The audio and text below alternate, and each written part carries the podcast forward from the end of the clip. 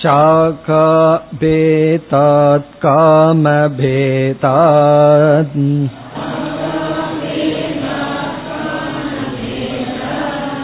श्रुतं कर्माण्यथान्यथा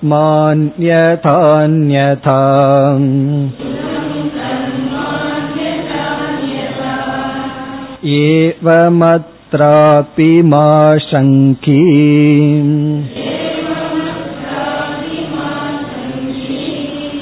इत्यतः श्रवणमाचरेत्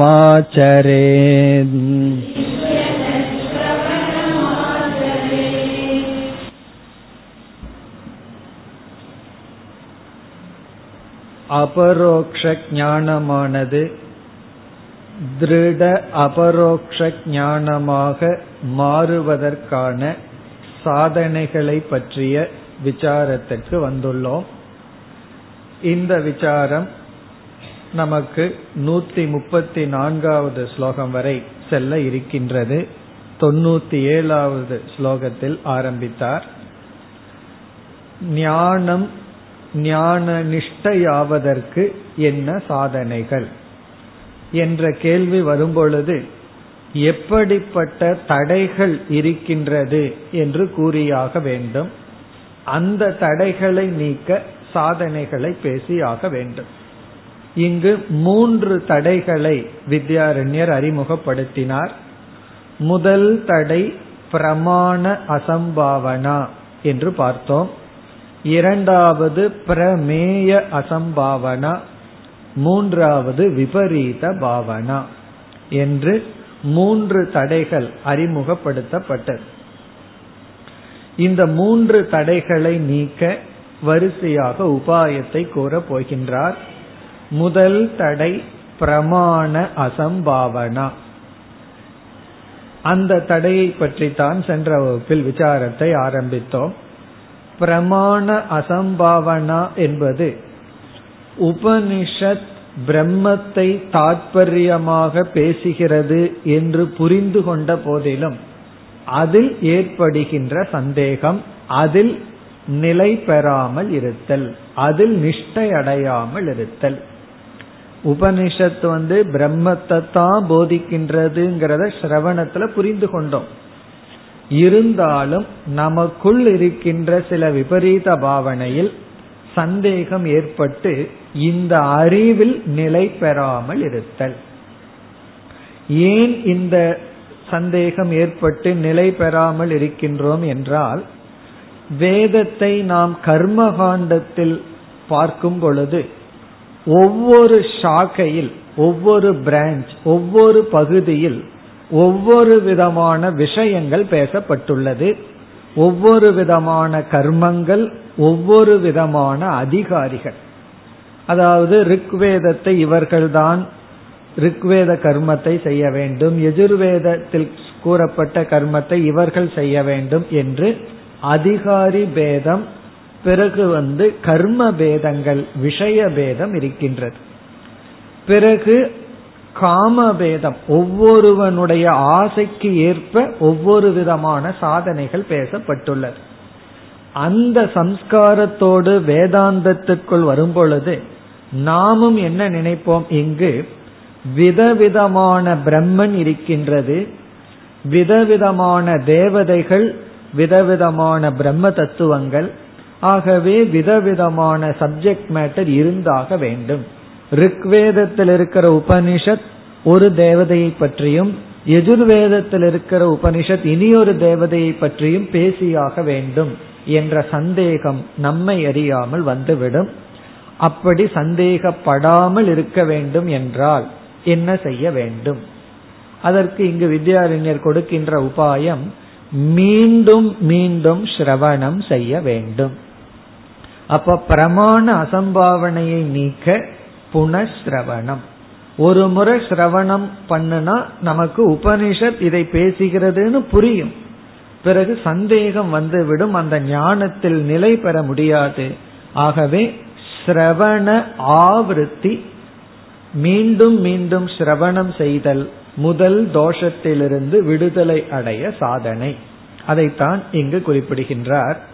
இப்பொழுது நூறாவது ஸ்லோகத்திற்குள் சென்றால் ஷாகா பேதாத் வேதத்தில் கர்மகாண்டத்தில் இருக்கின்ற விதவிதமான சாக்கைகளினாலும் காமபேதாத் விதவிதமான ஆசைகளுடன் கர்மகாண்டத்துக்கு அதிகாரிகள் வந்திருக்கின்ற காரணத்தினாலும் கர்மாணி அந்நதா அந்நதா விதவிதமான கர்மங்கள் பேசப்பட்டுள்ளது. அந்நதா அந்யதான வேறு வேறு விதமான கர்மாணி. இங்கு கர்மாணின விஷயங்கள் விதவிதமான விஷயங்கள் வேதத்தில் உள்ளது. இப்ப இந்த சம்ஸ்காரத்துடன் நாம் இருக்கின்றோம். ஆகவே என்ன நினைக்க தோன்றுமாம் நமக்கு? ஏவம் அத்ர அபி மா சங்கி. அதாவது சிஷ்யனை பார்த்து குரு சொல்வது போல் ஏவம் அவ்விதமே அத்ர அபி. அத்ர என்றால் இங்கு இங்கு என்றால் வேதாந்தத்தில் உபனிஷத்துக்களில் மா சங்கி உபனிஷத்துக்களுக்குள்ளும் இந்த சந்தேகம் கொள்ள வேண்டாம். எந்த சந்தேகம்? விதவிதமான பிரம்மன் பேசப்படும். பல அதிகாரிகள் பல விஷயங்கள் பலவிதமான பிரயோஜனம் இருக்கும் என்ற எண்ணம் வேண்டாம். ஆனா கர்மகாண்டத்தில் அப்படித்தான் இருக்கு. அதாவது விதவிதமான அதிகாரிகள் விதவிதமான பலன்கள் விதவிதமான விஷயங்கள். அப்படி வேதத்தினுடைய கர்மகாண்டத்துல இப்படி இருக்கிறதுனால பல உபனிஷத்துக்கள் இருக்கின்றன. ஒவ்வொரு வேதத்தில் இருக்கிற உபனிஷத்துக்களுக்கும் விதவிதமான மாணவர்கள் விதவிதமான பலன் விதவிதமான தேவதைகள் பேசப்படும். என்று சந்தேகிக்க வேண்டாம். ஏவம் அத்ராபி மா சங்கி. சரி இந்த சந்தேகம் வராமல் பிரம்மன் என்கின்ற ஒரே விஷயம் சாதன சதுஷ்டய சம்பத்தி என்கின்ற ஒரே அதிகாரி ஜீவன் முக்தி விதேக முக்தி என்கின்ற ஒரே ஒரு பலன் இதுதான் வேதத்தில் பேசப்பட்டுள்ளது என்று உறுதியடைய என்ன செய்ய வேண்டும்? அதற்கான சாதனை ஈதி அதக ஸ்ரவணம் ஆச்சரே ஆகவே ஸ்ரவணம் ஆச்சரே மீண்டும் ஸ்ரவணத்தை செய்ய வேண்டும். ஆச்சரேத் என்றால் மீண்டும் ஸ்ரவணத்தை ஈடுபட வேண்டும். வேறு வழி நமக்கு கிடையாது. மீண்டும் மீண்டும் ஸ்ரவணம் செய்ய வேண்டும். அப்படி செய்யும் பொழுது பிருதக் சாஸ்திரம் என்கின்ற ஞானம் நமக்கு கிடைத்துவிடும். அதாவது வேதம்ங்கிறது ஒரு சாஸ்திரமாக இருந்தாலும் கர்ம காண்டம் வேறு ஞான காண்டம் வேறு. ஏன்னா பலர் வந்து கர்மகாண்டத்தை உபதேசம் பண்ற குருக்கள் எத்தனையோ பேர் இருப்பார்கள் ஆசிரியர்கள். அவங்க வேதிக் சாண்டிங் சொல்லி கொடுப்பார்கள். வேதாந்தம் படிக்கணும்னாலும் எதற்கு தனியா ஒரு குரு கிட்ட போகணும் இவர்கிட்டயே அதையும் முடிச்சிருவோமே என்று சில பேர் அங்கே செல்வார்கள். அவர்கள் என்ன செய்வார்கள்? வந்து விட்டார்களேன்னு ஏதோ வேதாந்தம் சொல்லி விடுவார்கள். வேறொரு இடத்துல ஆச்சாரியர் சொல்றார் வேதாந்தத்திற்கென்று தனியாக ஆசிரியரை நாட வேண்டும். அதாவது நமக்கு உடல்நிலை சரியில்லை அப்படின்னா ஒவ்வொரு பார்ட்டுக்கும் ஒவ்வொரு டாக்டரை வச்சிருக்கோம். இப்ப மூக்கு சரியில்லை அப்படின்னா கண் டாக்டர்கிட்ட போய் கண்ணுக்கு பக்கத்துல தான் இருக்கு நீங்களே பாத்துருங்கன்னு சொல்றது இல்லை காரணம் என்ன? அதுக்குன்னு தனியா அதுலேயே நிஷ்டையுடையவர்களிடம் நம்ம செல்றோம். அப்படி வேதாந்தம்ங்கிறது பிருத்தக் சாஸ்திரம். அதாவது வியாக்கரணம் ஒரு ஆசிரியர்கிட்ட படிச்சு அவர் வியாக்கரணத்துல தான் பண்டிதரா இருப்பார். தர்க்க சாஸ்திரம் இருக்க அவங்க அதுலதான் மாஸ்டரா இருப்பாங்க. யார் வேதாந்தத்திலேயே இருக்கின்றார்களோ அவர்களிடம் படிக்க வேண்டும். அப்பொழுதுதான் அதனுடைய தாற்பயம் நமக்கு ஒரு பிருதக் சாஸ்திரம் என்று புரியும். இப்ப நமக்கு வந்து பிரமாண அசம்பாவனை வருவதற்கு காரணம் இந்த வேதாந்தத்தையே பல ஆசிரியர்கள் விதவிதமாக பொருள்படுத்தும் பொழுது நமக்கு ஒரு பயம் ஏற்படும். அது எப்படி நம்ம சொல்றதுதான் சரி அவர்களும் மகான்கள் தானே என்ற சந்தேகம் பயம் எல்லாம் வரும். அதெல்லாம் நீங்க வேண்டும் என்றால் நாம் மீண்டும் மீண்டும் சிரவணம் செய்ய வேண்டும். அதுதான் சிரவணம் ஆச்சரியம். ஏற்கனவே சிரவணம் பண்ணி புரிஞ்சாச்சு. என்ன? உபனிஷத் வந்து பிரம்மத்தை பேசுது. உபனிஷத்துக்கு அதிகாரிகள் சாதன சதுஷ்டய சம்பன்னக. பலம் வந்து மோக்ஷம். இருந்தாலும் இதுல உறுதி வர வேண்டும் என்றால் மீண்டும் சிரவணம் செய்ய வேண்டும். அப்போ சிரவணத்தை முடிச்சு யாருக்கு அபரோக்ஷ ஞானமே வந்திருக்கோ அவர்கள் வந்து ஞான நிஷ்டை அடைய வேண்டும் என்றால் அந்த ஞான நிஷ்டைக்கு முதல் படி புனஸ்ரவணம். மீண்டும் மீண்டும் ஸ்ரவணம் செய்தல். இங்க வந்து வித்யாரண்யர் ஒரே ஒரு பலனை சொல்றார். மீண்டும் மீண்டும் ஸ்ரவணம் செய்தா உபனிஷத்து வந்து ஏக்க விஷயமா இருக்குங்கிறதுல உறுதி கிடைக்கும் அப்படிங்கிற ஒரு பிரயோஜனத்தை சொல்றார். நாம வந்து இந்த சிரவணத்துல பல பிரயோஜனத்தை பார்க்கலாம். நம்ம இங்க சொல்லாத வேறொரு பிரயோஜனம் என்னவென்றால் ஒருவருக்கு வந்து ஒரு கோணத்துல உபதேசம் பண்ணா புரியும். வேறொரு கோணத்துல புரியாது. அப்படி பல உபனிஷத்துக்கள் பல கோணத்தில் பிரம்மத்தை விளக்குகின்றது சில பேருக்கு சரீரத்திரைய விசாரம் பண்ணா புரியும். பஞ்ச கோஷம்னா புரியாது. சில பேருக்கு பஞ்ச கோஷத்துல புரியும். சரீரத்திரைய விசாரத்துல புரிஞ்சிருக்காது. ஆகவே மீண்டும் மீண்டும் சிரவணம் செய்யும் பொழுது நமக்கு தெளிவானது நன்கு கிடைக்கும். அது மட்டுமல்ல நம்ம வீட்டிலேயே அமர்ந்து இதே நேரத்துல சிரவணத்துக்கான நேரத்துல எந்த விதமான டிஸ்ட்ராக்ஷன் இல்லாம சாஸ்திர சிந்தனை பண்ற அளவுக்கு மனப்பக்குவம் இருக்காது. அப்ப என்ன செய்யணும்? நாம சிரவணத்துல மீண்டும் ஈடுபட ஈடுபட அதுவே ஒரு நிதித்தியாசனத்தினுடைய முதல் அங்கமாக மாறும். இங்கு வித்யாரண்யர் வந்து தாற்பரிய நிச்சயத்துல உறுதி என்று சொன்னார். தாத்பரிய நிச்சயத்துல உறுதியும் மீண்டும் மீண்டும் சிரவணம் பண்றதுனால கிடைக்கும். பிறகு நமக்கு உபனிஷத்துக்கள் சொல்லப்பட்ட மற்ற எத்தனையோ கருத்துக்கள் சாதனைகள் இதுல எல்லாம் மிக தெளிவு நமக்கு மீண்டும் மீண்டும் கேட்கும் போதுதான் வரும். காரணம் ஒரு பெரிய சந்தேகம் நம்ம மனசுல இருந்துட்டு இருக்கோம் அந்த சந்தேகம் வந்து ஒரு கிளாஸ்ல கிளாரிட்டி வந்த உடனே அந்த கிளாஸ் உண்மையில அவங்கள ஓவர் ஏன்னா அந்த சந்தோஷத்துல பேசாம இருப்பார்கள். அடுத்து அங்க மற்ற கருத்துக்கள் எல்லாம் அப்படியே மேல போயிரும். அப்படி ஒவ்வொரு நேரத்திலையும் ஒவ்வொரு விஷயத்தை தான் கிரகிச்சுக்க முடியும்.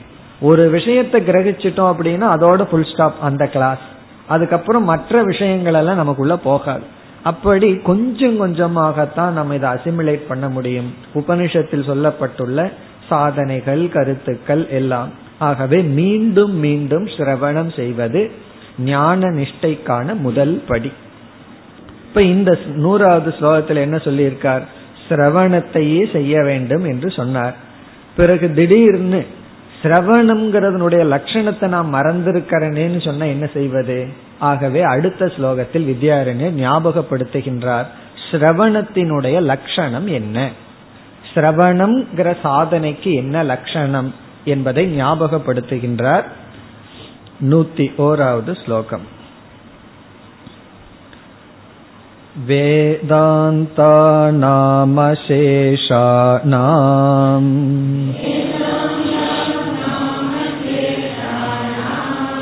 आतिमध्यावसानतः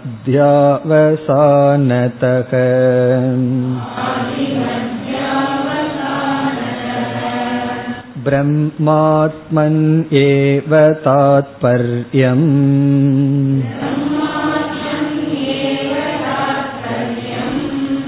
इति धीश्रवणं भवेत्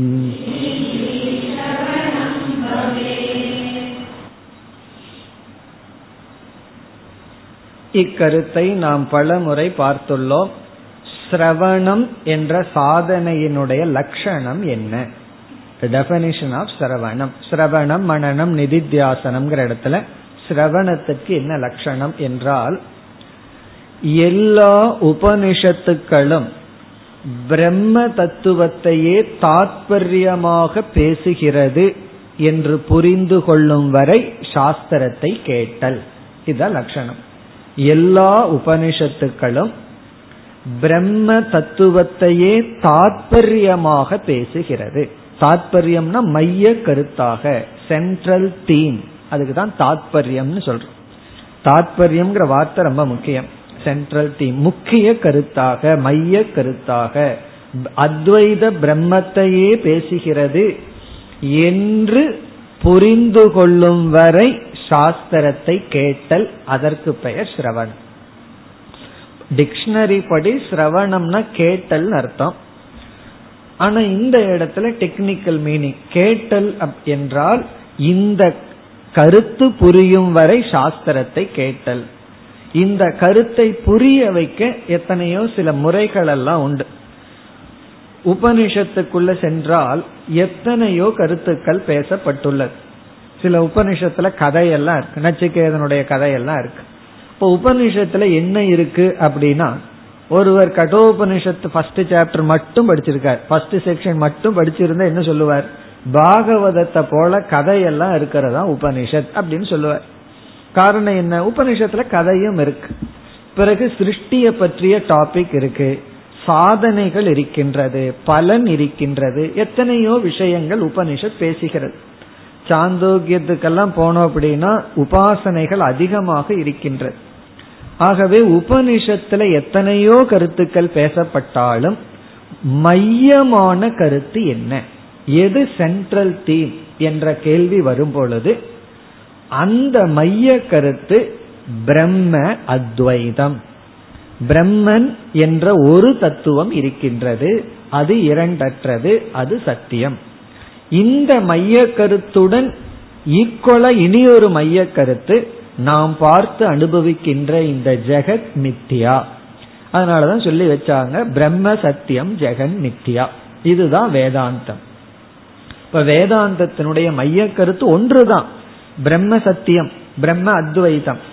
அதனுடன் சேர்ந்து வருகின்ற ஆன்சிலரி சப்ஜெக்ட்னு சொல்றமே அது வந்து என்ன அப்படின்னா ஜெகத் மித்தியா இந்த ஜெகத்தானது மித்தியா ஏன்னா ஜெகத் மித்தியா வானாதான் பிரம்மன் அத்வைதமாக முடியும். இல்லைன்னா பிரம்மன் அத்வைதமாக முடியாது அது வந்து இந்த இருமையை அனுபவிக்கும் பொழுதே அது ஒன்றுதான் உண்மை.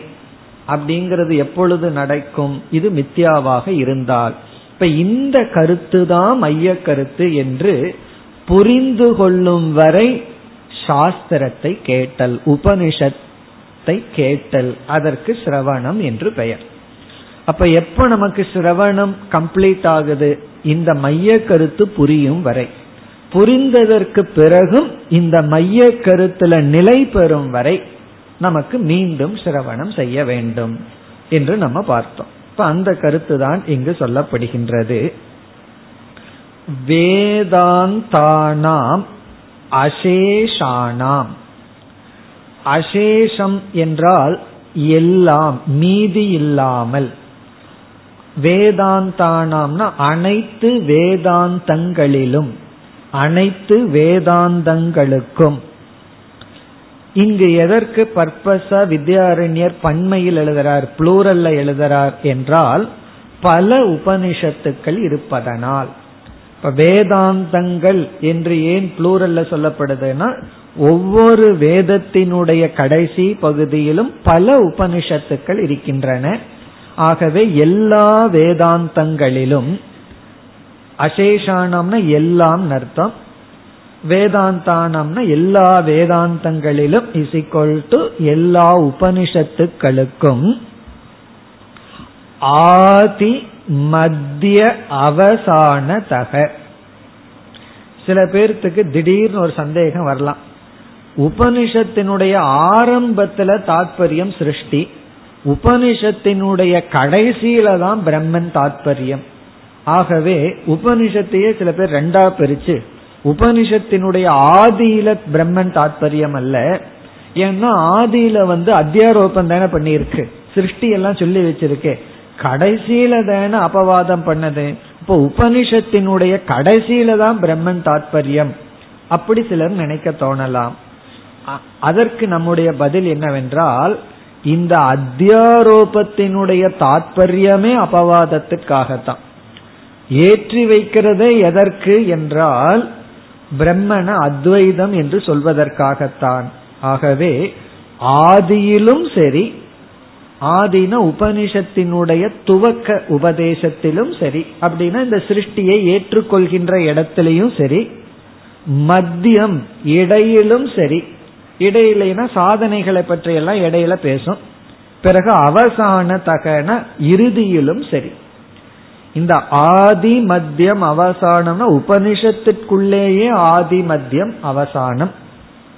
அவசானம்னு இறுதியில நிஷேதம் பண்றது. முடிவுரை செய்யறது. பிரம்மன் தான் அத்வைதம்னு சொல்லி நேதி நேதின்னு முடிவுரை செய்தல். இப்படி முழு உபனிஷத்திற்குள் அது எதை பேசிக் கொண்டிருந்தாலும் தாற்பயம் ஒன்றுதான். நம்ம வந்து ஒருவருக்கு ஒரு புக்கை கொடுத்திருப்போம். அவங்க திருப்பியே கொடுத்திருக்க மாட்டார்கள். அதை வாங்கிட்டு வரலான்னு அவங்க வீட்டுக்கு போவோம் போன உடனே புக்கை கொடுன்னு கேட்டா இதுக்கு தான் வந்தையான்னு கேட்டுருவான். அதனால என்ன பண்ணுவோம்? அதை தவிர மீதியில் ஆரம்பிப்போம். எப்படி இருக்க என்ன இது தேவையில்லாதது ஆரம்பிப்போம். அப்புறம் இடையில திடீர்னு அந்த புக் என்னாச்சு? படிச்சையா? இப்படி. கடைசியில் அந்த புக்கு வேணும்னு வாங்கிட்டு வரும். இப்ப நாம என்னதான் பேசினாலும் அவருக்குள்ள நமக்குள்ள தாற்பயம் என்ன இளையோடிட்டு இருக்கோம் அதை வாங்கறதுக்கு வந்திருக்கோம் அதை வாங்கிட்டு போகணும். ஆனா எதோ பேசிட்டு இருப்போம். அதே போலதான் உபனிஷத். அது என்ன பேசினாலும் கடைசியில எந்த ஒரு கருத்தை மனசுல வச்சுட்டு நம்ம கிட்ட பேசுது. பிரம்மன் அத்வைதம். இதை எப்படியாவது கேட்கிற காதுக்குள்ள செலுத்தணும் அப்படிங்கிற தாற்பயத்துல உபனிஷத் பேசியுள்ளது. ஆகவே ஆரம்பம் இடை முடிவு. எல்லா இடத்துல என்ன விஷயம் பேசியிருந்தாலும் எல்லா வேதாந்தங்களுக்கும் எங்கு தாத்பரியம் இரண்டாவது வரியில் பிரம்மாத்மனி ஏவ தாத்பரியம். பிரம்ம ஆத்மனி ஏவ தாத்பரியம். இங்க வந்து மிக அழகா வித்யாரண்யர் சொல்றார். பிரம்ம தாத்பரியம்னு சொல்லிட்டா சரி நான் தாத்பரியம் இல்ல ஆத்மா தாத்பரியம் இல்லைன்னு ஆயிரும் ஆத்மா தாத்பரியம் சொன்னா பிரம்மன் தாத்பரியம் இல்லைன்னு ஆயிரும் ஆகவே பிரம்மாத்மனி என்றால் பிரம்மனாக இருக்கும் ஆத்மாவில் தாத்பரியம். பிரம்மஸ்வரூப ஆத்மனி தாத்பரியம். இங்க சமாசம் வந்து பிரம்மாத்மானா பிரம்மஸ்வரூப ஆத்மா. மதியம பத லோபம். பிரம்மஸ்வரூப ஆத்மனி ஏவ தாத்பரியம். பிரம்மஸ்வரூபமாக இருக்கும் ஆத்மாவில் தாத்பரியம். ஆகவே என்ன சொல்லலாம்? மகா வாக்கிய தாத்பரியம். அதாவது தாத்பரிய வாக்கியத்தை தான் மகா வாக்கியம்னு சொல்றோம். எந்த வாக்கியத்தை மகா வாக்கியம் சொல்லலாம்னா எந்த வாக்கியம் தாத்பரியமோ அந்த வாக்கியம் தான் மகா வாக்கியம் நம்ம அவங்க கிட்ட பேசிட்டு இருக்கிறதுல புஸ்தகத்தை கொடுங்கிறது மகா வாக்கியம் காரணம் என்ன? அதான தாத்பரியம். அதே போல இங்கு வந்து பிரம்மந்தான் ஆத்மாங்கிற வாக்கியம் மகா வாக்கியம் அந்த வாக்கியம் அந்த அறிவுல தான் தாத்பரியம் தீஹி. இந்த ஞானமானது சிரவணம் பவே அதாவது இந்த ஞானம் வர செய்கின்ற சாதனை சிரவணம் பவே அது சிரவணம் ஆகிறது. இந்த ஞானத்துக்காக நாம் செய்கின்ற சாதனை சிரவணம் ஆகிறது. இந்த சிரவணம் வந்த உடனே நமக்கு என்ன புரிஞ்சிடும் உபனிஷத் வந்து பிரம்மாத்ம ஐக்கியத்தை சொல்லுதுன்னு புரிஞ்சிடும் இந்த புரிஞ்சதுல எந்த விதத்திலையும் சந்தேகம் வராம உறுதி வர்றதுக்கு மீண்டும் மீண்டும் சிரவணம் செய்ய வேண்டும். இந்த நூறு நூத்தி ஒன்று பிறகு அடுத்த ஸ்லோகத்தினுடைய முதல் பகுதி வரை பிரமாண அசம்பாவனையை நீங்க உபாயம் சொல்கின்றார். இனி நூத்தி இரண்டாவது ஸ்லோகத்திற்கு செல்கின்றோம். இதே கருத்து தொடர்ந்து பிறகு அடுத்த சாதனையும் வருகின்றது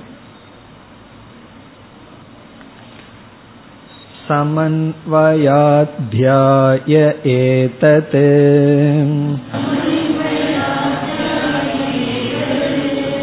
सूक्तं दीस्वास्थ्यकारिभिः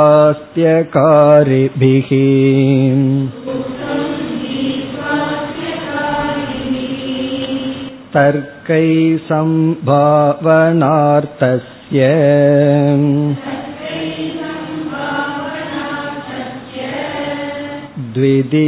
द्वितीयाध्याय ईरिता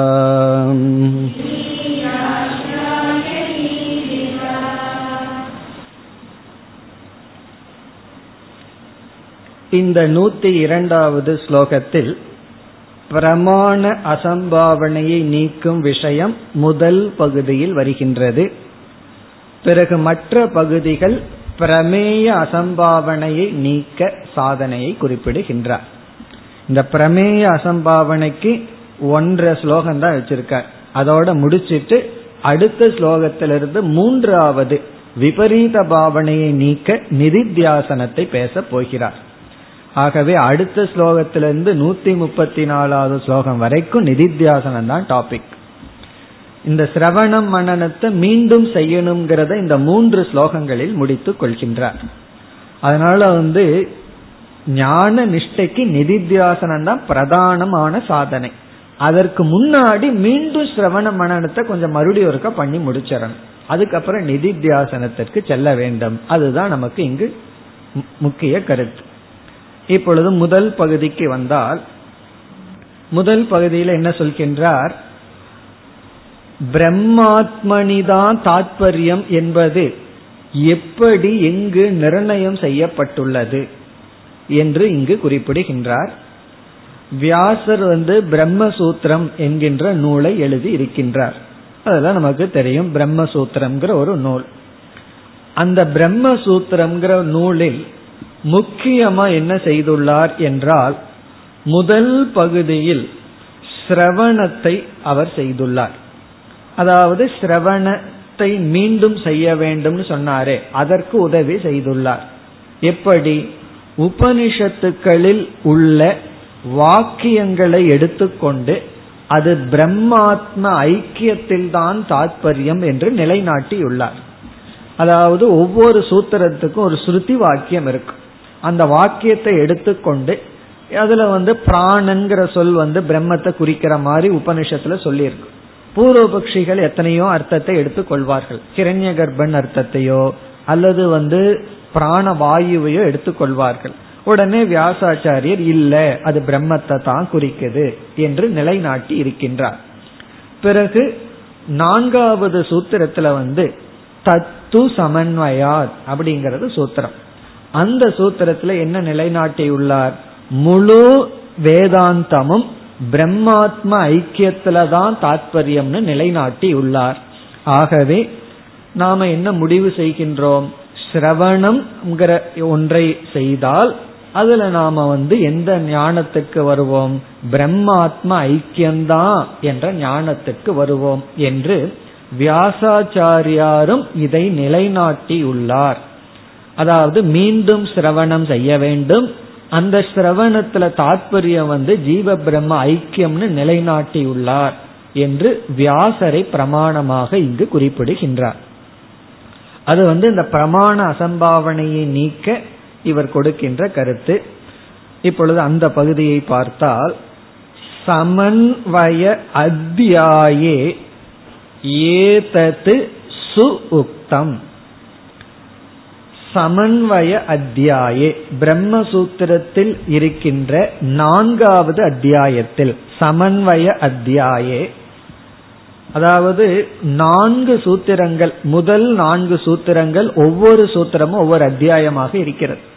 அதாவது ஒன்று இரண்டு மூன்று நான்கு. இந்த நான்காவது சூத்திரம் தத்து சமன்வயா அது சமன்வய அத்தியாயம் என்றே அழைக்கப்படுகிறது. இப்ப சமன்வய அத்தியாயே வியாசருடைய நான்காவது சூத்திரத்தில் சமன்வய அத்தியாயத்தில் ஏதத்து ஏதத்துனா இந்த கருத்து.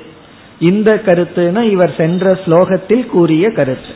எல்லா உபனிஷத்துக்களும் ஜீவ பிரம்ம ஐக்கியத்தில் தான் தாற்பயம் என்கின்ற கருத்து சு உக்தம் நன்கு உபதேசிக்கப்பட்டுள்ளது. நன்கு உபதேசிக்கப்பட்டுள்ளது. வியாசரனமோ ஒரே வரியில சொல்லிட்டு போயிருக்க ஆனா அந்த சூத்திரத்துக்கு சங்கரருடைய பாஷ்யம் மிக விஸ்தாரமாக உள்ளது. அதனாலதான் சம்பிரதாயத்துல சதுசூத்ரின்னு நாலு சூத்திரத்தை படிச்சாவே போதும் அப்படின்னு சொல்லி வச்சிருக்காங்க. காரணம் என்ன? அதுலேயே நமக்கு தேவையான எல்லா விஷயங்களும் கிடைச்சிரும். அதற்கு மேல காலம் இருந்து மனம் இருந்து டைம் இருந்து எல்லாம் இருந்ததுன்னா மற்ற சூத்திரங்களை எல்லாம் ஒரு என்ஜாய்மெண்ட்டுக்கு படிக்கலாம். மோக்ஷத்திற்கு அவசியம் இல்லை ஆனா ஒரு மகிழ்ச்சிக்கு படிக்கலாம். இவ்விதம் நான்காவது சூத்திரத்தில் இக்கருத்து நிலைநாட்டப்பட்டுள்ளது. இப்ப இந்த பகுதியுடன் முதல் தடை அதை நீக்க உபாயம் முடிவடைகிறது. இப்ப முதல் தடை என்ன? பிரமாண அசம்பாவனா. நாம பிரமாணத்திலேயே இருக்கின்ற சந்தேகம். அதை நீக்க என்ன செய்ய வேண்டும்? மீண்டும் மீண்டும் சிரவணம் செய்ய வேண்டும். வேறு மார்க்கம் கிடையாது. சிரவணத்திலேயே சந்தேகம் வந்தா சிரவணம் பண்ணித்தான் அந்த சந்தேகத்தை நீக்க வேண்டும். ஒரு பொருள் வந்து என்ன கலர் அல்லது ஒரு ஒரு ஸ்டேட்மெண்ட்டை பார்க்கறது சரியா தெரியல அப்படின்னா மீண்டும் கண்ணை கசக்கி பார்ப்போம். அல்லது தூரத்துல வச்சு பார்ப்போம் பக்கத்துல வச்சு பார்ப்போம் லைட்டை போட்டு பார்ப்போம். அதே போல சிரவணம் பண்ணியே புரியல அப்படின்னா வேற ஏதாவது பண்ணுனா சிரவணத்திலேயே புரியலனா வேற என்ன பண்ண முடியும்? மீண்டும் சிரவணம் தான் செய்ய வேண்டும். இரண்டாவது தடை என்ன என்றால் பிரமேய அசம்பாவனை. நம்ம வந்து பிரமேய அசம்பாவனைனா என்னன்னு பார்ப்போம். அதை நீக்க என்ன உபாயம் என்பதை இப்பொழுது பார்த்துட்டு பிறகு வந்து ஸ்லோகத்திற்குள் செல்லலாம். இந்த பிரமேய அசம்பாவனை என்றால் சிரவணத்துல என்ன தெரிஞ்சிட்டோம்? இரண்டற்ற அறிவு சுரூபமான நித்தியமான ஆத்மாவிடமிருந்து வேறுபடாத பிரம்மன்தான் சத்தியம். அதுதான் மெய்ப்பொருள் அதுதான் நான் அப்படின்னு சொல்லுது அப்படின்னு புரிஞ்சிருக்கும். இங்கு அடுத்த சந்தேகம் உபனிஷத்துக்கள் இதத்தான் சொல்லுதுங்கிறதுல சந்தேகம் இல்லை இப்படிப்பட்ட ஒரு பொருள் சம்பவிக்குமா? எப்படி நான் இப்படிப்பட்ட பிரம்மனாக இருக்க முடியும்னு அந்த விஷயத்தில் சந்தேகம். அந்த விஷயம் சம்பவிக்குமா என்கின்ற ஒரு உறுதியற்ற நிலை.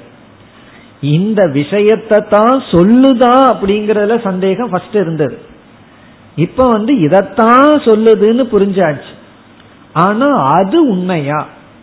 அப்படிங்கறது சந்தேகம். ஒருவர் வந்து நம்ம இடத்துல சொல்றார் இவர் வந்து முப்பத்தி ஏழு இட்லி சாப்பிட்டார் அப்படின்னு சொல்றார். அப்படின்னு ஒரு உதாரணம். முதல்ல நம்ம காதுல வந்து பன்னெண்டுன்னு ஏதோ கேட்டுடுதுன்னு வச்சுக்கோமே நீ எவ்வளவு சொன்ன எவ்வளவு சொன்ன திருப்பி திருப்பி கேட்கிறோம். அவர் வந்து நீ ஒன்னு ரெண்டு வரிசையா சொல்லுன்னு சொல்லி முப்பத்தி ஏழு வந்த உடனே இது முப்பத்தி ஏழு தான் அப்படின்னு சொல்ற இப்ப நமக்கு என்ன சந்தேகம் நீங்கிடுது? இவர் முப்பத்தி ஏழத்தான் சொல்றாருங்கிறத சந்தேகம் இல்லை. அடுத்த சந்தேகம் அது முடியுமா? அடுத்த சந்தேகம் இந்த இது பாசிபிளா ஏன்னா இந்த ஆளுக்கு மூணு நாளுக்கு மேல சாப்பிட முடியாது. இப்படிப்பட்ட ஆள் வந்து ஒருவர் முப்பத்தி ரெண்டு இட்லி சாப்பிட்றாருன்னா அது முடியுமா? சம்பவிக்குமா? அப்படிங்கறது அடுத்த கொஸ்டின் அப்ப இதுல இப்ப எதுல சந்தேகம் வந்திருக்கு? இப்படி ஒரு அர்த்தம் இப்படி ஒரு செயல் நடக்குமா? இது வந்து பாசிபிள் பிராக்டிக்கலி இது பாசிபிளா அப்படின்னு சந்தேகம். அதை நீக்கனுக்கு என்ன பண்ணணும்னா அவர் முன்னாடியே அவரை சாப்பிட வச்சாதான் அந்த சந்தேகம் அவருக்கு நீங்கும். அப்படி இப்ப நமக்கு என்ன சந்தேகம் வருதுன்னா நாங்கிற ஆத்மா வந்து பிரம்மன் சொல்லுதுங்கிறதுல சந்தேகம் இல்லை. அது எப்படி நான் பிரம்மனா இருக்க முடியும்? என்ன எனக்கு அந்த நம்பிக்கை இல்லை அது எப்படி நான் பிரம்மனா இருக்க முடியும்? மேட்டர் தான ஒரு சாலிட் ஆப்ஜெக்டா நம்ம அனுபவிக்கிறோம். அது எப்படி ஒரு கான்சியஸ் என்டிட்டி ஒரு குவாலிட்டியா நம்ம அனுபவிக்கிறோம். ஒரு அஜெக்டிவா அனுபவிக்கிற கான்சியஸ் பிரின்சிபிள் அது எப்படி ஒரு வஸ்து ஆகும் ஏன்னா நம்ம அனுபவத்துல ஜடமான பொருள் தான் வஸ்துவா இருக்கு. அந்த ஜடமான பொருளுக்கு வந்து ஆக்ஷன் இருக்கு அதுக்கு எனர்ஜி இருக்கு. இப்ப எனர்ஜிங்கிறது வந்து ஆப்ஜெக்டுக்கு குவாலிபிகேஷனா இருக்கு. அதே போல கான்சியஸ்னஸ்ங்கிறது ஒரு ஆப்ஜெக்டுக்கு குவாலிபிகேஷனா இருக்கு. அது எப்படி கான்சியஸ்னஸ் வந்து வஸ்துவா இருக்க முடியும்? இப்படி அந்த வஸ்துவில் இருக்கின்ற சந்தேகம். இப்படி ஒரு வஸ்து சம்பவிக்குமா? இப்படி இருக்க முடியுமா? அது ஒண்ணு. அடுத்தது வந்து இந்த ஜெகத்தை இவ்வளவு தூரம் நம்ம பார்த்துட்டு இருக்கோம் அனுபவிச்சுட்டு இருக்கோம்.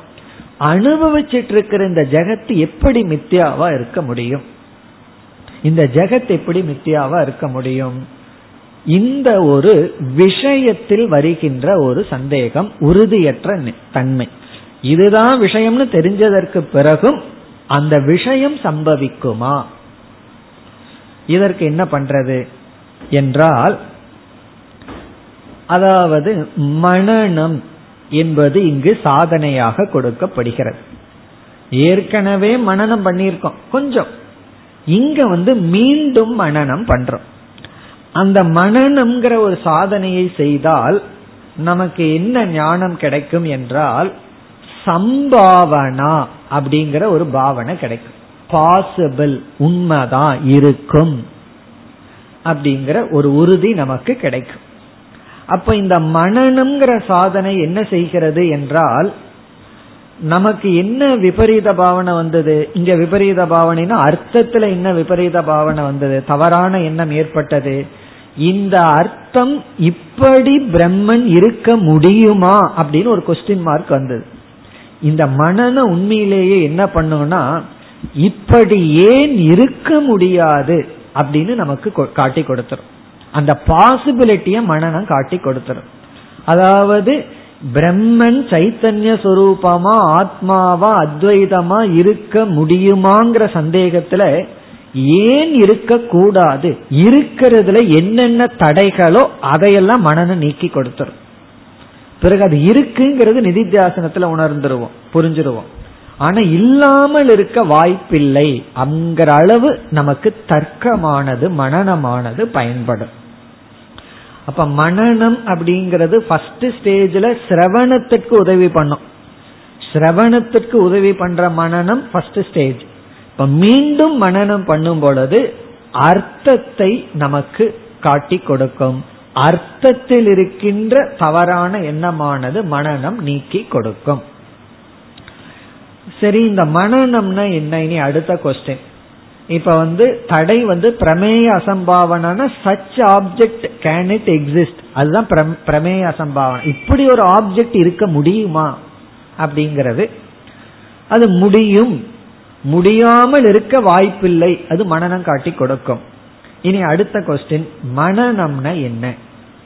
என்றால் மனநம் என்று சொல்லும் பொழுது தர்க்க பிரதானம் இங்கு வந்து தர்க்கத்தை பிரமாணமாக வைத்து பிரதானமாக வைத்து சிந்தித்தல். தர்க்க ரீதியாக சிந்தித்தல். இந்த தர்க்கம்னு சொன்னாவே மனசு உடனே குழப்பம் வரும் பயம் வந்துடும் ஏன்னா அவ்வளவு தூரம் அந்த தர்க்கம் வந்து மைண்ட வந்து ட்ரில் பண்ணும். ரொம்ப சுருக்கமா புரிந்து கொள்ள வேண்டும் என்றால் தர்க்கம் என்று சொன்னாலே காரிய காரண பாவத்தை உணர்தல். தர்க்கம்னாவே காரிய காரண பாவத்தை காஸ் அண்ட் எஃபெக்ட் தெரிய புரிஞ்சுக்கிறதுக்கு நாம யூஸ் பண்ற திங்கிங் தான் தர்க்கம்னு சொல்றோம். அப்படி தர்க்கப்படி என்றால் யுக்திப்படி யூகப்படி யூகித்தல் இதெல்லாம் பண்றோம். இந்த தர்க்கம்னு உள்ள போனோம் அப்படின்னா அது ஒரு பெரிய வாஸ்ட் சப்ஜெக்ட் இருக்கு. இந்த தர்க்கத்துல எத்தனையோ விஷயங்கள் இருக்கு. இந்த தர்க்கம்னு சொன்னாலே தர்க்க சாஸ்திரம்னு ஒன்னு இருக்கு. நாம் அதை இங்கு சொல்லவில்லை. அவர்கள் வந்து எத்தனையோ பதார்த்தங்கள் உண்மை. ஏதோ சொல்கிறார்கள் அதை நம்ம பேசல. இங்க தர்க்கம் என்றால் மனன் யுக்தி பூர்வமாக சிந்தித்தல். இப்ப யுக்தி பூர்வமா சிந்தித்தல்னா என்ன அர்த்தம் என்றால் நமக்கு வந்து விதவிதமான டேட்டாவை செய்திகளை கலெக்ட் பண்றோம். விதவிதமான செய்திகளை கலெக்ட் பண்ணி அந்த செய்திகளை வைத்து ஆராய்தல் தர்க்கம். அதாவது விதவிதமான விஷயத்தை கலெக்ட் பண்ணிட்டு டேட்டாவை கலெக்ட் பண்ணிட்டு அதையெல்லாம் வச்சு ஆராய்ந்து பார்க்கறதுக்கு பேரு தர்க்கம் அல்லது மனநம். நம்ம என்ன சொல்லலாம் ஆராய்தல். இதெல்லாம் உபநிஷத்துல ஒரு வார்த்தையில பார்த்திருக்கோம். பரீட்சலோகான் உலகத்தை பரீட்சை செய்தல். அந்த பரீட்சைக்கு பேரு தான் தர்க்கம். எக்ஸாம் எழுதுற பரீட்சை அல்ல. இங்க ஆராய்ச்சி செய்தல். ஆராய்ந்து பார்த்தல். அதாவது வந்து ஒரு ஒரு ஏதோ ஒரு இஷ்யூல நம்ம என்ன பண்ணுவோம்? நாலு பேர்த்துக்கிட்ட விஷயத்தை சேகரிச்சு அதை பத்தி டிஸ்கஸ் பண்ணி விசாரம் பண்ணி ஆராய்ந்து பார்ப்போம். அப்படி ஆராய்தல் தர்க்கம். அப்படி ஆராய்ந்தம்னா நமக்கு என்ன பலன் கிடைக்கும் என்றால் நம்முடைய புத்தி இருக்கே அது அமைதி அடையும் ஆராயாத வரைக்கும் புத்திக்கு அமைதி கிடையாது. நல்ல ஆராய்ச்சி பண்ணி ஒரு தெளிவு வரும்பொழுது புத்தி வந்து அமைதியை அடையும். இப்படிப்பட்ட அர்த்தம் சம்பவிக்கும் என்கின்ற ஒரு அமைதியை அடைந்து இந்த புத்தியில் இருக்கிற கொந்தளிப்பு இருக்கே அது ஆறிவிடும். அதனாலதான் தர்க்கத்துக்கு இங்கு வித்யாரிணர் ஒரு அடைமொழி சொல்றார். இந்த தர்க்கத்துக்கு என்ன அடைமொழி என்றால் இந்த தர்க்கத்தை நம்ம பயன்படுத்தி ஆராய்ச்சியில நம்ம ஈடுபட்டு கடைசியில நமக்கு என்ன பலன் கிடைக்கும்னா நம்முடைய புத்தியானது அமைதியை அடையும். இந்த அமைதியை அடையிறது நம்ம சாதாரணமா என்ன சொல்லுவோம்? சுவாஸ்தியம் அப்படின்னு சொல்லுவோம். அப்படின்னு என்ன? நேச்சுரலா இருக்கு. உடம்பு வந்து எப்படி இருக்கு? நல்லா இருக்கு அப்படிங்கறதுக்கு என்ன சொல்றோம்? எந்த ப்ராப்ளம் இல்லாம நேச்சுரலா அமைதியா இருக்கிறத சுவாஸ்தியம்னு சொல்லுவோம். அதைத்தான் இங்கு சொல்றார். அதாவது இந்த தர்க்கம் என்பது நம்முடைய புத்தியை அமைதிப்படுத்தி ஆரோக்கியமாக வைத்திருக்கும்.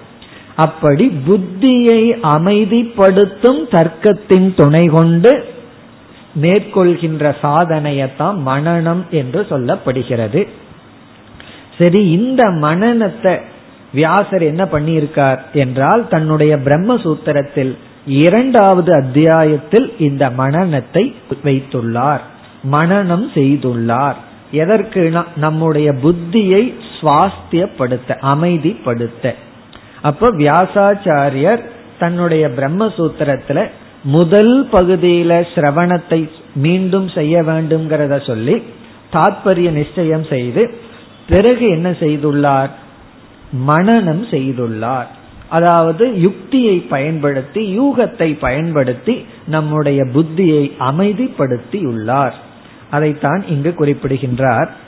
இந்த ஸ்லோகத்தினுடைய முதல் வரியில் கடைசி சொல் தி சுவாஸ்தியகாரி பிகி தர்க்கைகி தீஸ்வாஸ்திய காரிபிகிங்கிறது தர்க்கத்திற்கு ஒரு அடைமொழி அஜெக்டிவ் டு தர்க்கா இப்படிப்பட்ட தர்க்கத்தின் மூலம் இப்ப தீஸ்வாஸ்தியகாரி அப்படிங்கிறது தர்க்கத்துக்கு ஒரு அஜெக்டிவ் இப்படிப்பட்ட தர்க்கம். எப்படிப்பட்ட தர்க்கம்? தி என்றால் நம்முடைய புத்தி விஞ்ஞானமய கோஷம். சுவாஸ்தியகாரி அப்படின்னா அந்த புத்தியை அமைதிப்படுத்தும் செயலை செய்வது. காரினா செய்பவன். சுவாஸ்தியகாரினா அதாவது அமைதிப்படுத்தும் காரியத்தை செய்பவன். தீன புத்தி. புத்தியை அமைதிப்படுத்தும் காரியத்தை செய்பவன். இங்க யாருன்னா தர்க்கம். அப்படிப்பட்ட தர்க்கத்தின் மூலம். தீஸ்வாஸ்திய காரிபிகி தர்க்கைகி இப்ப தர்க்கத்திற்கு இங்கு கொடுக்கிற அடைமொழி நம்முடைய புத்தியை அமைதிப்படுத்தும் செயலை செய்யும் அல்லது புத்தியை அமைதிப்படுத்தும் பிரயோஜனத்தை உடைய தர்க்கத்தின் துணை கொண்டு. ஆனா ஆரம்பத்துல தர்க்கத்துக்குள்ள போனா புத்தி குழம்பு. புத்தி வந்து சுவாஸ்தியமா இருக்காது.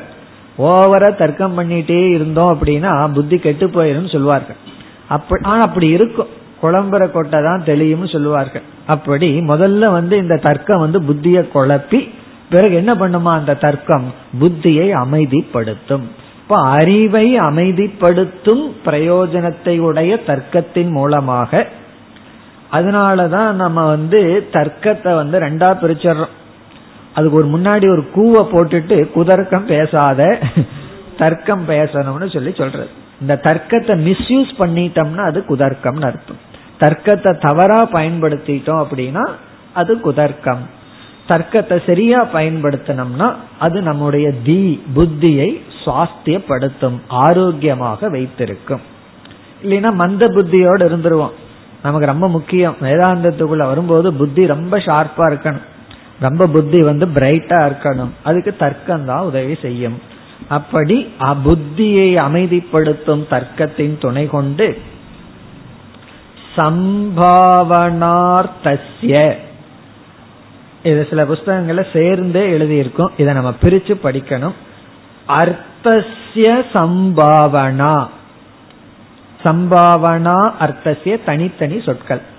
இந்த தர்க்கத்தின் மூலமாக அர்த்தசியங்கிற சொல்லை முதலில் எடுத்துக்கொள்ள வேண்டும். அர்த்தசியன இங்க பிரம்ம விஷயசிய பிரம்மத்தினுடைய சம்பாவனா இப்படி இருக்கும் என்கின்ற தன்மை ஏற்படலாம் என்பது. சம்பாவனான பாசிபிலிட்டி சம்பாவனா சம்பவிக்கும். அர்த்தசிய சம்பாவனா என்றால் பிரம்மன் இப்படி இருக்கும் என்கின்ற ஒரு உறுதி ஒரு நம்பிக்கை. அதாவது அத்வைதமாக ஆத்மாவாக சத்தியமாக அர்த்தசிய சம்பாவனான்னு அந்த அர்த்தம் சம்பவிக்கும். இட் இஸ் பாசிபிள் பிரம்மன் இப்படி இருக்க வாய்ப்புண்டு. சம்பாவனாங்கிறதுக்கு எக்ஸாக்ட் தமிழ் வந்து வாய்ப்பு பாசிபிலிட்டி அதாவது அர்த்தம் இந்த மாதிரி இருக்க வாய்ப்பிருக்கிறது என்பது இந்த தர்க்கத்தினால் நாம் புரிந்து கொள்ளலாம் அல்லது நிலைநாட்டப்படும். இப்ப அர்த்தசிய சம்பாவனா அர்த்தசிய சம்பாவனா தர்க்கைகி இந்த தர்க்கத்தின் மூலமாக வியாசரால் கூறப்பட்டுள்ளது. ஈரிதா என்றால் கடைசி சொல் கூறப்பட்டுள்ளது. வியாசைகி வியாசாச்சா வியாசரால் வியாசாச்சாரியரால் ஈரிதா சொல்லப்பட்டுள்ளது. என்ன சொல்லப்பட்டுள்ளது? அர்த்தசிய சம்பாவனா. இப்படிப்பட்ட அர்த்தமானது சம்பவிக்கும். இப்படி அத்வைதமான பிரம்மன் இருப்பதில் எந்த தடையும் இல்லை. அதாவது இப்படி இருக்கிறதுக்கு ஒரு தடையும் கிடையாது. நோ அப்டக்கல் என்ன என்ன தடை இருக்கணும் இப்படி இருக்கிறதுக்கு? என்று இந்த அத்வைதமான பிரம்மன் இருப்பதில் எந்த தோஷமும் இல்லை என்று வியாசரால் தர்க்கத்தின் மூலமாக சொல்லப்பட்டுள்ளது. எந்த இடத்தில் வியாசர் சொல்லியுள்ளார்? த்விதீய அத்தியாயே. தன்னுடைய இரண்டாவது அத்தியாயத்தில். தன்னுடைய இரண்டாவது அத்தியாயத்தில் சொல்லியுள்ளார். அதாவது செகண்ட் சாப்டர் பிரம்மசூத்திரம் நாலு சாப்டரா இருக்கு. இங்க இரண்டாவது அத்தியாயத்துக்குள்ள போயிட்டோம் அப்படின்னா பூரா தர்க்கமாகவே இருக்கும் அதனாலதான் பல பேர் அதை மட்டும் படிக்காம அடுத்ததுக்கு போயிடுவார்கள். காரணம் என்ன அப்படின்னா ஓவர் தர்க்கமா இருக்கும்னு சொல்லி. இந்த நாம முன்னாடி சமன்வய அத்தியாயம்ங்கிற இடத்துல அந்த இடத்துல அதிகரணம்னு அர்த்தம். நான்காவது அத்தியாயம்னு சொல்லி இருக்கார் சமன்வய அத்தியாயம்னா சமன்வய அதிகரணம். ஒவ்வொரு செக்ஷனையும் அதிகரணம் அதிகரணம் என்று சொல்வார்கள். அதனால வந்து நாலாவது அத்தியாயம்னா கடைசி அத்தியாயம் அர்த்தம் அல்ல நான்கு மேஜர் அத்தியாயங்கள் இருக்கின்றது. அதுல நான்காவது சூத்திரம் சமன்வய அதிகரணம்னு சொல்லப்படுது. அதை இங்க அத்தியாயம் என்று அழைக்கின்றார். சமன்வய அத்தியாயனா சமன்வயம்ங்கிற நான்காவது சூத்திரத்துல சிரவணம் சொல்லப்பட்டு இரண்டாவது சாப்டர் பிரம்மசூத்திரத்தினுடைய இரண்டாவது சாப்டர்ல தர்க்கத்தை பிரதானமாக வைத்து கொண்டு இவர் வந்து இதை நிலைநாட்டியுள்ளார். இப்ப இது வந்து பிரமேய அசம்பாவனா நிவர்த்திக்காக. இதுல வந்து இனி ஒரு கருத்தும் உண்டு. அதையும் நம்ம இங்க பார்ப்போம்.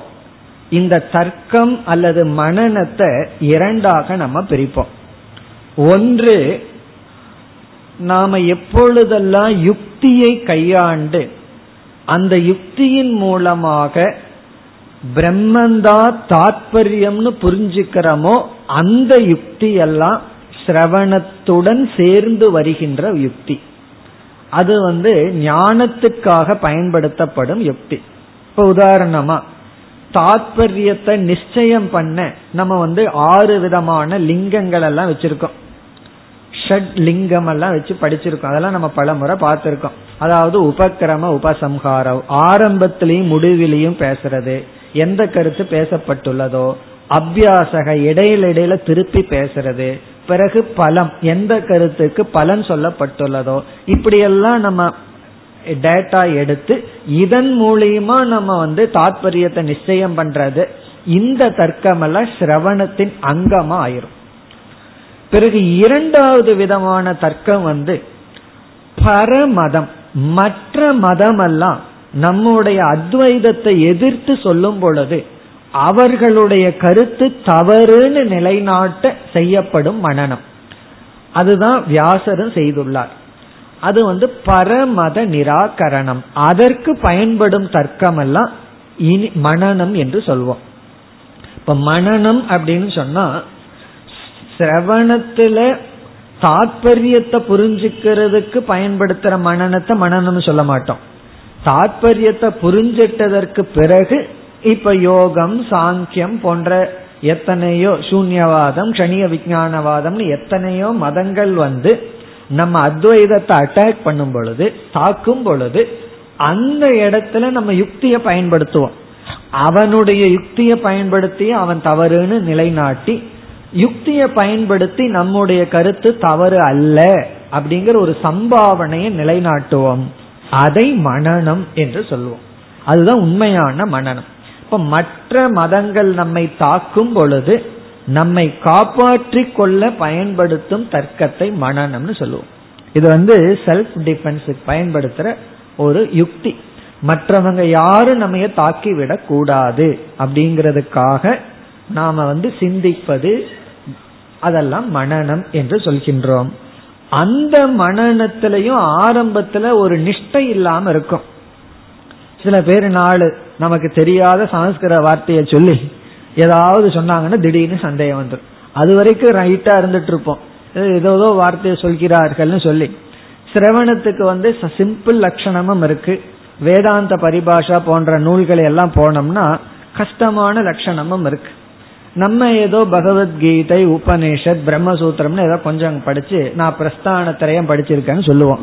இனி ஒருத்தர் வந்து மகத் பிரஸ்தானம் இருக்கு அதை படிச்சியான்னு கேட்பாங்க அது சித் சுகி இப்படின்னு நாலு வார்த்தையை சொன்ன உடனே பயந்துருவோம். அதெல்லாம் எதற்கு? நான் சும்மா பயப்படுத்துறதுக்கு.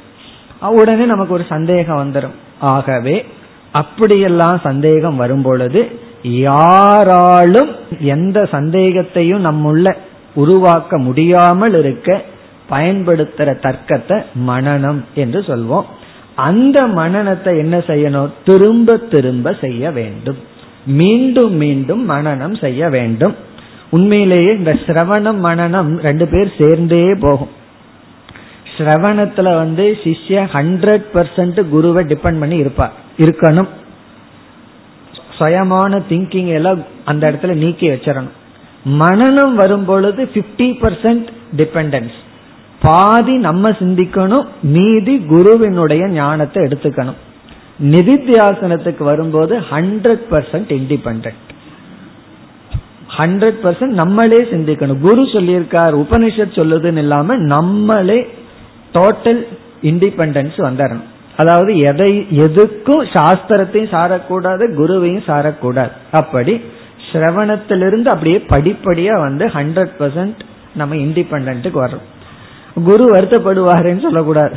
நான் இண்டிபெண்டா போறேன்னு சொல்லி. உண்மையிலேயே சந்தோஷப்படுவார். காரணம் என்ன? அதாவது ஒரு பறவையை வளர்த்தி பறக்க விட்டு பாக்குறதுலதான் உண்மையான சந்தோஷம் இருக்கு. குழந்தைய வளர்த்தி அவங்கள பெருசாகி விடுறதுல உண்மையான சந்தோஷம் இருக்கு. அப்படி ஃப்ரீடம் கொடுக்கறதுல தான் ஒரு சந்தோஷம் இருக்கும். அது யாருக்கு வரும்னா ஃப்ரீடத்தோட இருப்பவர்களுக்கு அது கிடைக்கும். ஃப்ரீடத்தோட இருப்பவர்களுக்கு ஃப்ரீடம் கொடுக்கறதுல ஒரு சந்தோஷம்.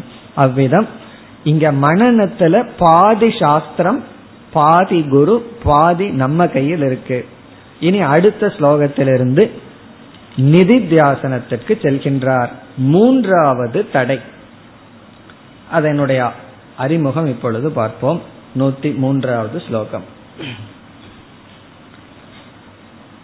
बहुजन्म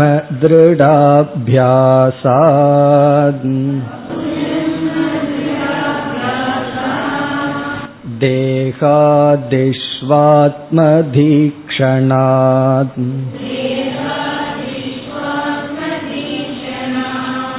पुनः पुनरुदेत्येवम्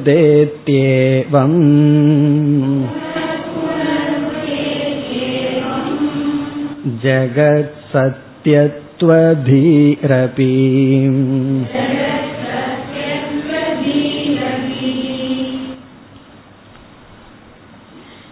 மூன்றாவது தடை விபரீத பாவனா.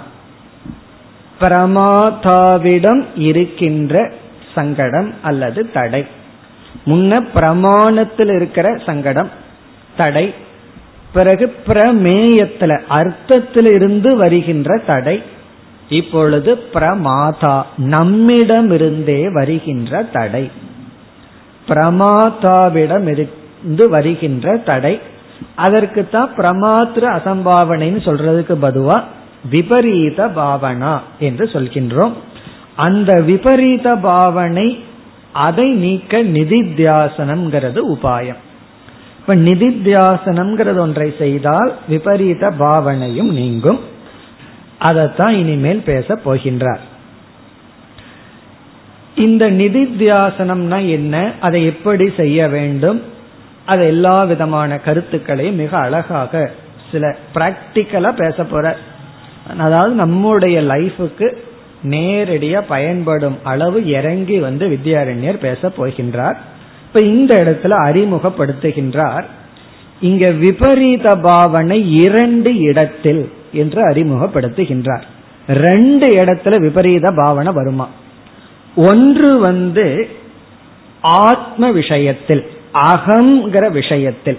நான் அப்படிங்கிற விஷயத்துல வர்ற விபரீத பாவனை. நான் ஆத்மான்னு புரிஞ்சுக்கிறதுக்கு பதுவா நான் தேகம்னு புரிஞ்சுக்கிறது ஒரு விபரீத பாவனை. ஆத்ம தீ போய் தேக தீ வருவது ஒரு விபரீத பாவனை.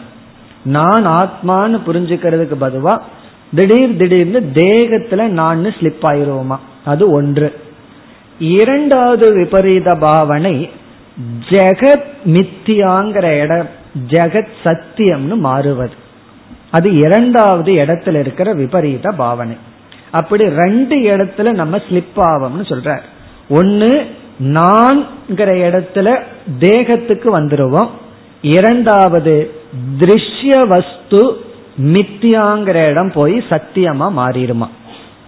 அதைத்தான் அறிமுகப்படுத்துகின்றார் அடுத்த வகுப்பில் தொடர்வோம் ஓம் போர் நமத போர் நமிதம் போர் போர் நமுதச்சதேம் पूर्णस्य पूर्णमादाय पूर्णमेवावशिष्यते ॐ शान्ति शान्ति शान्ति